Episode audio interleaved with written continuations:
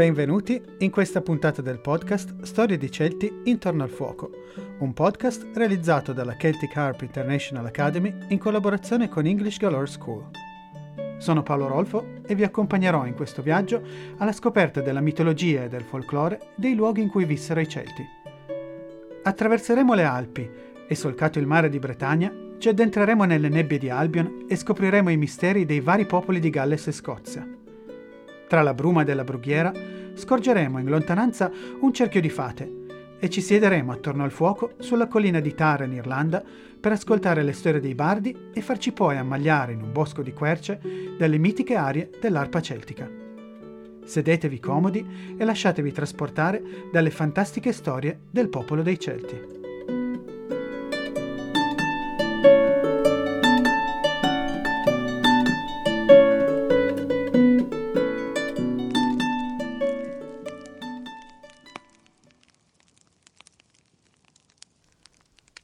Feste celtiche del fuoco. È una fredda sera di fine ottobre e gli abitanti del villaggio stanno ultimando gli ultimi lavori prima che cali la notte. Gli animali sono al sicuro nelle stalle, le zuppe cuociono a fuoco lento nel camino e le salsicce sfrigolano sulle braci emanando un invitante profumo. La sera è ormai calata e inizia un nuovo giorno, il giorno di Samhain. Vi starete chiedendo come, ormai sull'imbrunire, potesse iniziare un nuovo giorno. Beh, dovete sapere che per i Celti le giornate erano calcolate da tramonto a tramonto, non quindi con l'arrivo dell'alba, ma al calar del sole. Questo particolare computo del tempo è alla base della nostra puntata. Nella concezione spirituale e temporale dei Celti, tutto iniziava dall'oscurità. Era da un momento di buio o di morte che tutto iniziava. Il giorno nasceva nell'oscurità della notte. La vita si creava a partire dal vuoto e l'anno iniziava con l'arrivo della stagione fredda, che metteva a dormire la natura e chiedeva agli uomini di fermarsi. L'anno celtico iniziava infatti con la festività di Samhain, che sanciva il capodanno e cadeva in un periodo attorno alla fine di ottobre. Immagino vi starete domandando ora come sia possibile affermare tutto ciò, dato che i Celti non scrivevano e quindi non avevano lasciato indicazioni a riguardo. Non abbiamo diari o resoconti scritti, ma possediamo però uno strumento incredibile che è riuscito a resistere alla corrosione del tempo, scoperto in Francia, nei pressi di Lione, nel 1897, il calendario di Coligny. Questo calendario, scritto con caratteri latini in lingua gallica, cioè in una variante di lingua celtica, è una grande tavola in bronzo che mostra la suddivisione dell'anno da parte dei Celti. Il calendario, confrontato con gli scritti degli autori latini, conferma la sua caratteristica ciclica ed è calcolato in base all'alternanza delle fasi lunari. L'anno presentava 355 oppure 385 giorni. Era suddiviso in 12 mesi di 30 giorni ciascuno, con un tredicesimo mese che si intercalava come correzione rispetto all'anno solare. Ogni mese iniziava con il plenilunio e sempre dalla tavola abbiamo anche il nome dei vari mesi. Il primo mese dell'anno, Samonios, corrispondeva ad un periodo tra ottobre e novembre. Segnalava l'arrivo dell'autunno e la caduta delle foglie o del letargo della natura. Un inizio quindi in una parte dell'anno scura. E proprio l'anno per i Celti era suddiviso in due metà, una parte buia e una parte chiara, dividendo quindi tutto questo periodo in due uniche grandi stagioni, l'inverno e l'estate. L'arrivo della stagione fredda e l'inizio dell'anno celtico era aperto, come abbiamo detto, dal mese di Samonios, ossia della fine dell'estate. A seguire vi era il mese di Dumanios, il mese delle profondità oscure, tra novembre e dicembre. Tra dicembre e gennaio vi era Riuros, il tempo del freddo, seguito da Anagantios, che indicava il tempo dello stare in casa, tra gennaio e febbraio. Ecco poi, tra febbraio e marzo, il tempo di ghiaccio, Ogronios. Cutios era invece tempo di acquazzoni tra marzo e aprile, seguito a ruota da un mese supplementare alla fine di questo primo semestre, ogni cinque cicli, Mid Samonios. Il mese di Giamonios, la fine dell'inverno, tra aprile e maggio, apriva il secondo semestre e l'arrivo della parte chiara o luminosa dell'anno. Semivisonios, il tempo della lucentezza, tra maggio e giugno, era il periodo dell'anno in cui le ore di luce erano le maggiori durante le giornate.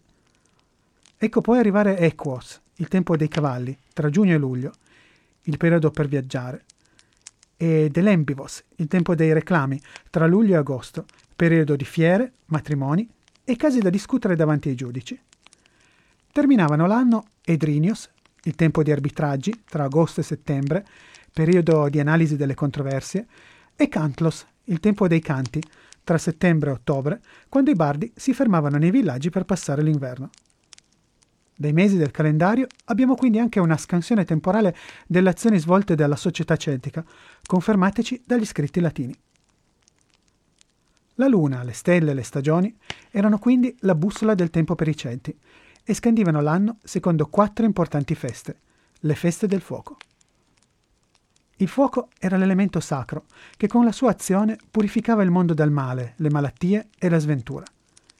Era quindi il protagonista indiscusso di queste quattro feste, le quali, seguendo una precisa sequenza delle fasi lunari e della posizione degli astri nel cielo, andavano a segnare dei momenti importanti per la società dei Celti, indicando azioni e regole da tenere in questi importanti periodi dell'anno.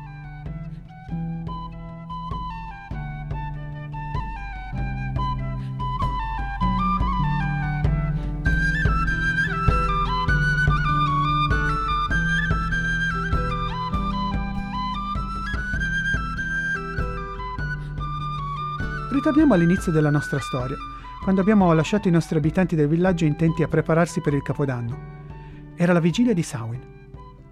Samhain, che nel calendario di Coligny prende il nome di Samonius, è un termine in lingua gaelica che nell'irlandese moderno è impiegato tuttora per indicare il mese di novembre.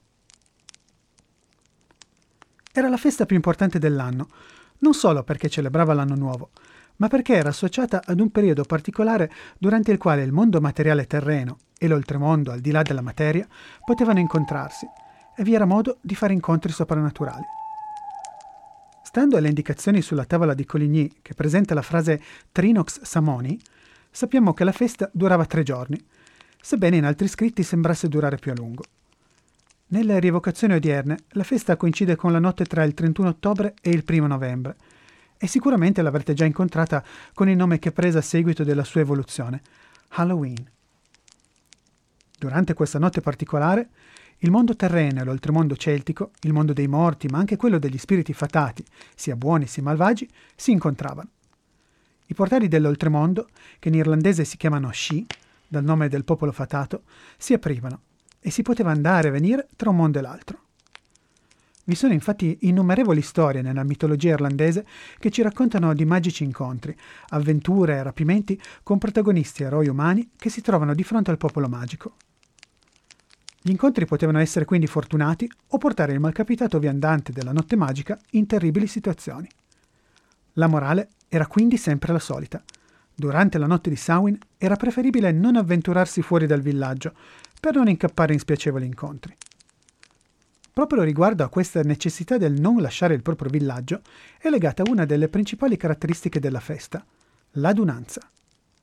A Samhain tutto il villaggio si riuniva infatti presso il capo tribù, o il re, per celebrare insieme i frutti del raccolto e prepararsi per l'inverno. Era il periodo durante il quale gli animali tornavano nelle stalle dopo i mesi passati nei pascoli all'aperto, si macellava il bestiame che si sapeva non avrebbe passato i mesi invernali e si celebrava la fine dell'estate. L'etimologia di Samhain sembra infatti significare fine dell'estate. Il partecipare al banchetto di Samhain era visto come un compito divino e proprio questo aspetto ci riconduce al significato religioso e simbolico della festa. Durante il periodo di Samhain vigeva infatti un periodo di tregua dalle battaglie e dalle guerre. Era proibito portare con sé delle armi e i re proclamavano nuove regole e tra i mercanti venivano siglati importanti affari economici. Il banchetto della festa era poi una celebrazione dell'abbondanza. Il cibo, derivato dell'estate appena terminata, era presente in grandi quantità. Il maiale animale la cui carne era ritenuta sacra poiché favoriva l'incontro con gli esseri fatati, arrostiva sul fuoco e birra e idromele scorrevano a fiumi. Il fuoco, protagonista della festa, era presente nel grande falò che si accendeva a Tara, l'antica capitale d'Irlanda, in un rito particolarmente suggestivo. Durante la notte di Samhain, tutti i focolari dell'isola venivano spenti e si attendeva l'accensione del grande fuoco druidico a Tara. Dal grande falò venivano prelevate delle braci che accendevano i fuochi delle varie province d'Irlanda, dove a loro volta andavano a riaccendere i vari focolari delle abitazioni del popolo, in una sorta di staffetta. Il fuoco di Tara portava purificazione e benedizione nelle case e scacciava gli spiriti della notte. Legata a questa credenza vi era poi una tradizione peculiare. Si era soliti intagliare delle rape creando delle facce spaventose, inserire al loro interno dei lumini e posizionare le stesse sui davanzali delle case. Le orribili facce lanterne tenevano alla larga gli spiriti maligni. La stessa usanza si è riscontrata in molte regioni d'Italia, a conferma del fatto che svariate tradizioni europee si riconducono ad una matrice celtica. Avrete ormai capito che queste rape non erano altro che le antenate delle moderne zucche di Halloween. Secoli e secoli dopo, a metà del 1800, la terribile carestia delle patate aveva portato migliaia e migliaia di irlandesi a lasciare la propria terra e questi, una volta arrivati e stabiliti negli Stati Uniti, avevano l'esigenza di continuare a celebrare questa importante festa. Non trovando rape a disposizione, utilizzarono le grandi zucche arancioni presenti in grandi quantità in America e da quel momento in avanti sappiamo che il loro successo è diventato storia. Ma come si è passati da Samhain a Halloween? La festa di Samhain, fortemente pagana, non piaceva alla nuova religione che andava via via imponendosi in Europa, il cristianesimo. Per cercare di nascondere la tematica pagana della festa, la Chiesa portò la festa dei Santi, celebrata in passato nel mese di maggio, sopra la festività di Samhain, facendola a seguire dalla festa dei morti. Nel mondo anglosassone, la vigilia dei santi si chiama All Hallows Eve, dove Eve è la contrazione di evening, che in inglese significa sera, e Hallow è una parola in inglese medievale per designare i santi. La sera o vigilia di tutti i santi, All Hallows Eve, divenne in forma contratta Halloween, e dal Medioevo in avanti la festa acquistò svariati elementi che ritroviamo ancora oggi durante la notte di Halloween. Samhain o Halloween ed è sempre stata una notte propizia per la divinazione, in cui era possibile, tramite svariati riti, predire il proprio futuro. Ad esempio, guardando i movimenti di pietre gettate nel fuoco, oppure osservando i gusci di noce tra le braci per capire se una coppia di amanti sarebbe durata l'anno successivo. Se il calore non avesse fatto aprire le noci, la coppia sarebbe durata, o al contrario, si sarebbe separata se il calore avesse aperto in due il guscio. Le mele, associate all'immortalità e all'oltremondo nella mitologia celtica, erano protagoniste della festa. Forse anche per via dell'influsso romano della festa di Pomona, che celebrava l'abbondanza dei frutti. Anche il trick or treat, dolcetto scherzetto, ha origini antiche. Abbiamo detto prima che era sconsigliato uscire la notte di Samhain, ma se proprio se ne aveva l'esigenza, era meglio travestirsi da essere fatato o da morto, in modo che se si fosse incontrato qualche abitante dell'oltremondo, si sarebbe potuto essere scambiati per uno di loro e non venire rapito. Ancora oggi ci si traveste da mostri, vampiri o fantasmi ad Halloween, e l'andare di casa in casa per richiedere un dolcetto non è che l'evoluzione della pratica del souling, una questua che si praticava nelle isole britanniche, dove nel Medioevo i poveri andavano di casa in casa promettendo preghiere per un miglior trapasso dei defunti dell'abitazione in cambio di cibo, nella fattispecie la soul cake, la torta delle anime. I racconti di Samhain sono poi numerosi nei manoscritti irlandesi e nelle prossime puntate vedremo come alcuni eroi famosi d'Irlanda si trovarono a vivere delle incredibili avventure durante questa notte magica. Abbiamo detto prima che Samhain era un momento di festa, ma anche spirituale. Era infatti l'inizio del periodo buio dell'anno, periodo di meditazione, durante il quale a livello personale ci si fermava dalle azioni e dal fare per entrare in una dimensione più psicologica, meditativa. Si imbastivano a livello di idee e progetti che avrebbero preso forma fisica nella parte chiara dell'anno, il tempo della pratica e dell'azione.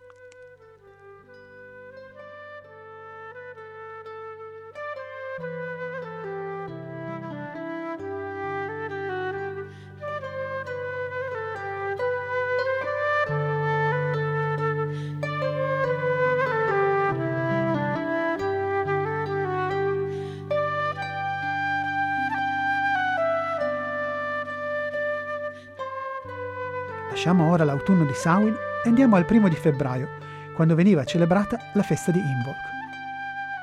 L'etimologia di questa festa è incerta, ma sembra indicarsi in antico irlandese l'espressione nel ventre. ci si riferiva al ventre delle pecore che in questo periodo dell'anno, tra gennaio e febbraio, erano in gestazione. In questo periodo si assisteva alla nascita degli agnelli e le pecore iniziavano la lattazione. Proprio da questo evento ritroviamo l'altro nome della festa, Oimelk, che significa appunto latte o vino. Involk era la celebrazione dell'arrivo della luce, che ritornava dopo i mesi bui invernali, e le giornate iniziavano gradatamente ad allungarsi. Con l'accensione di candele e lumini si celebrava l'arrivo speranzoso della bella stagione.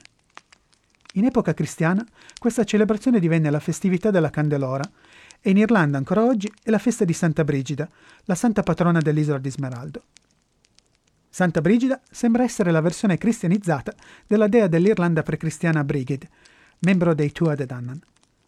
Brigid era la figlia del Dagda e moglie di Bress ed era associata alla saggezza, la poesia, la guarigione e la protezione, la forgiatura e agli animali addomesticati. In un antico testo irlandese medievale, il glossario di Cormac, risalente al IX secolo d.C., apprendiamo che la divinità era triplice. Come sempre, la tradizione celtica è riuscita a sopravvivere ai cambiamenti e, proprio in una vera forma di sincretismo, ritroviamo molti tratti della dea Brigid in Santa Brigida. Legate alla santa e alla sua protezione, si costruivano delle croci con giunchi intrecciati che, appesi sulle porte delle abitazioni o delle stalle, proteggevano gli abitanti e gli animali da incendi, malattie o spiriti maligni, e sempre allo stesso giorno si facevano grandi pulizie nelle abitazioni. Anche a Involk si praticavano divinazioni e si andavano a visitare i pozzi sacri. Il giorno di Involk si pensava che la Kaliach, la vecchia donna, una sorta di strega, divinità creatrice e personificazione dell'inverno che abitava nel profondo della foresta, potesse uscire fuori dalla sua casa per andare a raccogliere della legna. La leggenda narra che se la Cagliach voleva far durare l'inverno ancora a lungo, essa avrebbe reso la giornata del primo febbraio una bella giornata di sole, in modo tale che così la donna avrebbe avuto modo di uscire di casa per andare a fare legna e scaldarsi per i prossimi mesi freddi. Al contrario, se il primo febbraio tempo era brutto, la Cagliach dormiva e l'inverno stava per finire. È interessante notare come questa credenza si ritrovi nella tradizione statunitense del Groundhog Day, dove troviamo il cane della prateria che lo stesso giorno esce dalla tana se fa sole, si spaventa della sua ombra e scappando nella tana di riflesso fa allungare l'inverno per molto tempo.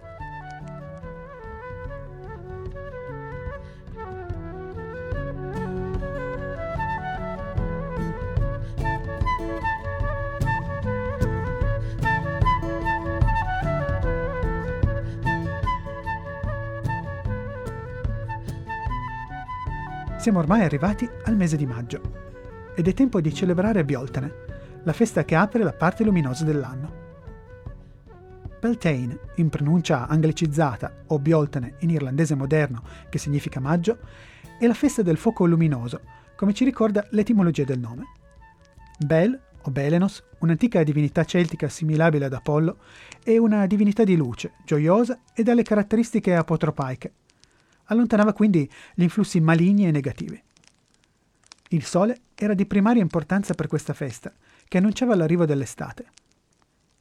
Celebrata il primo di maggio, tra l'equinozio di primavera e il solstizio estivo, Beoltene era, ed è per chi si occupa ancora oggi di spiritualità celtica, la seconda festa più importante dell'anno celtico, speculare a Samhain. Mentre con Samhain si celebra il letargo della natura, con Beoltene si festeggia il risveglio di quest'ultima. La festa è una ricorrenza legata alla fecondità. In molte zone d'Europa si costruiva il palo di maggio, una sorta di albero della cuccagna dal chiaro significato fallico, e lo stesso nome di Bel, la divinità di Bioltene, è presente nel termine ligure per indicare il membro maschile. Bioltene era quindi una festa allegra, caratterizzata da danze e divertimenti. Si contraevano matrimoni e si partecipava ad abbondanti banchetti e smisurate libagioni attorno al fuoco, anche in questo caso protagonista indiscusso. Durante la festa venivano eseguiti dei rituali di protezione del bestiame, dei campi coltivati e delle persone, soprattutto per incoraggiare la crescita e la fertilità. Le persone e il bestiame passavano in mezzo a due grandi fuochi, camminavano intorno ad essi oppure saltavano le fiamme e le braci. Come ad Involk, si faceva visita ai pozzi sacri, poiché la rugiada di Bioltene era ritenuta portatrice di bellezza e mantenitrice di giovinezza. Al mattino presto si raccoglievano fiori di campo, preferibilmente gialli o bianchi, e si intrecciavano in ghirlande colorate. Come a Samhain, questo era l'altro periodo dell'anno in cui i portali dell'oltremondo si aprivano ed era possibile avere incontri magici poiché gli S-Shi, gli spiriti fatati, erano particolarmente attivi a Bioltene. A questo proposito, per ringraziarsi le creature magiche, si eseguivano rituali per soddisfarli o calmarli e si davano loro in offerta cibi e bevande. La festa di Bioltene è sopravvissuta nei secoli in svariate aree d'Europa, anche se trasformata e riadattata, Pensiamo ad esempio al May Day o ai Midsummer Festival anglosassoni, il Calendimaggio italiano, la Walpurgisnacht tedesca o il Midsummer in Svezia. Sempre legati alla festa sono poi molti nomi di luoghi che si ritrovano in Irlanda tutt'oggi. Anche nella letteratura irlandese medievale abbiamo molti riferimenti alla festa, come ad esempio nel glossario di Cormac e in un racconto del ciclo dell'Ulster, il corteggiamento di Ymer, in cui possiamo leggere la descrizione chiara e precisa della suddivisione dell'anno celtico scandito dalle quattro feste del fuoco. Lo stesso eroe Finn McCall, per provare le sue doti di bardo, canta dell'arrivo dell'estate nell'antica lirica Ketamon e in uh, Tonic Sam, dove si racconta dell'antefatto che Finn manda il suo assistente a prendere dell'acqua. Ma questi si lamenta del fatto che fuori faccia ancora freddo e cattivo tempo. Finn lo rimbecca, dicendo che non è vero, siccome sono arrivate l'estate e il bel tempo, e celebra la stagione con i suoi versi. Queste seasonal poems, le poesie sulle stagioni, sono correlate a poeti fittizi come Finn McCall, il quale era noto come grande poeta e bardo della natura, e sono presenti nei diversi manoscritti redatti dai monaci medievali irlandesi.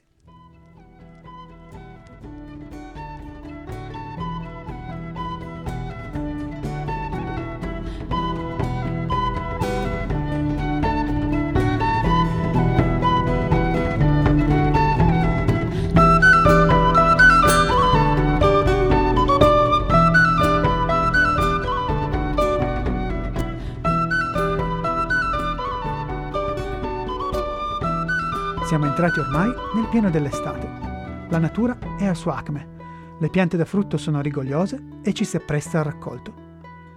Siamo arrivati all'ultima festa del fuoco dell'anno celtico, la festa di Lunasa. Celebrata il primo agosto, la festa segnava l'inizio del periodo del raccolto, tra il solstizio d'estate e l'equinozio d'autunno. Ritroviamo la festa nel suo corrispettivo inglese Lammas, nella festa d'agosto bretone o nel Ferragosto italiano. Anche in questo caso, come per Imbolc e Bioltene, Lunasa è la festa di una divinità celtica, il dio Lu, membro dei Tuatha De Danann, chiamato anche Lotheta, che vuol dire dal lungo braccio o dalla lunga mano, e Samildanoch, cioè il pluridotato in molte arti. La festa celebrava i Talchen Games, i giochi di Talchu, dei giochi olimpici funebri in onore della madre adottiva di Lu, Talchu, istituiti da suo figlio per ricordare la madre che era morta dopo lo sforzo causato dall'aver bonificato tutte le terre d'Irlanda per renderle utili per la coltivazione. Durante la festa vi erano grandi raduni, cerimonie religiose e gare atletiche, banchetti e tempo di fiere e quindi di affari. Anche con Lunasa si visitavano pozzi sacri e si saliva sulle montagne e sulle colline. Siamo giunti al termine dell'anno celtico e in lontananza sentiamo già l'odore d'autunno pronti per celebrare nuovamente Samhain e ricominciare il ciclo come vuole il mondo celtico di vedere il tempo. Mai lineare, ma sempre circolare. Gli usi e i costumi delle feste, in un arco di tempo che va dai Celti all'Europa del 1800, si sono mantenuti nei secoli. Alcune pratiche si sono perse e diversi rituali riadattati, ma ancora oggi ci stupiscono e affascinano come un tempo. Le date, fissate sempre al primo del mese, sono una convenzione moderna per semplificare la posizione della festa durante il nostro calendario gregoriano. Ricordate però che per capire quando era il momento per celebrare le feste del fuoco, i Celti facevano sempre riferimento alle fasi lunari e si stabiliva la data della festa in base alla levata iliaca di una precisa stella, cioè il primo giorno in cui si poteva vedere l'astro ad occhio nudo nel cielo all'alba. A Samhain si attendeva alla stella rossa Antares, della costellazione dello Scorpione, Imbolc era legata a Capella, stella gialla della costellazione dell'Auriga. Bioltene veniva collegata ad Aldebaran, stella rossa della costellazione del Toro, e Lunasa era legata alla stella bianca Sirio, della costellazione del Cane Maggiore. Queste feste, legate in modo così particolare all'influsso della luna, degli astri e quindi delle stagioni, ci portano ad un mondo agreste che sembra essersi perso nel susseguirsi del tempo, alla ricerca dell'uomo di un progresso sempre più lontano dalla natura.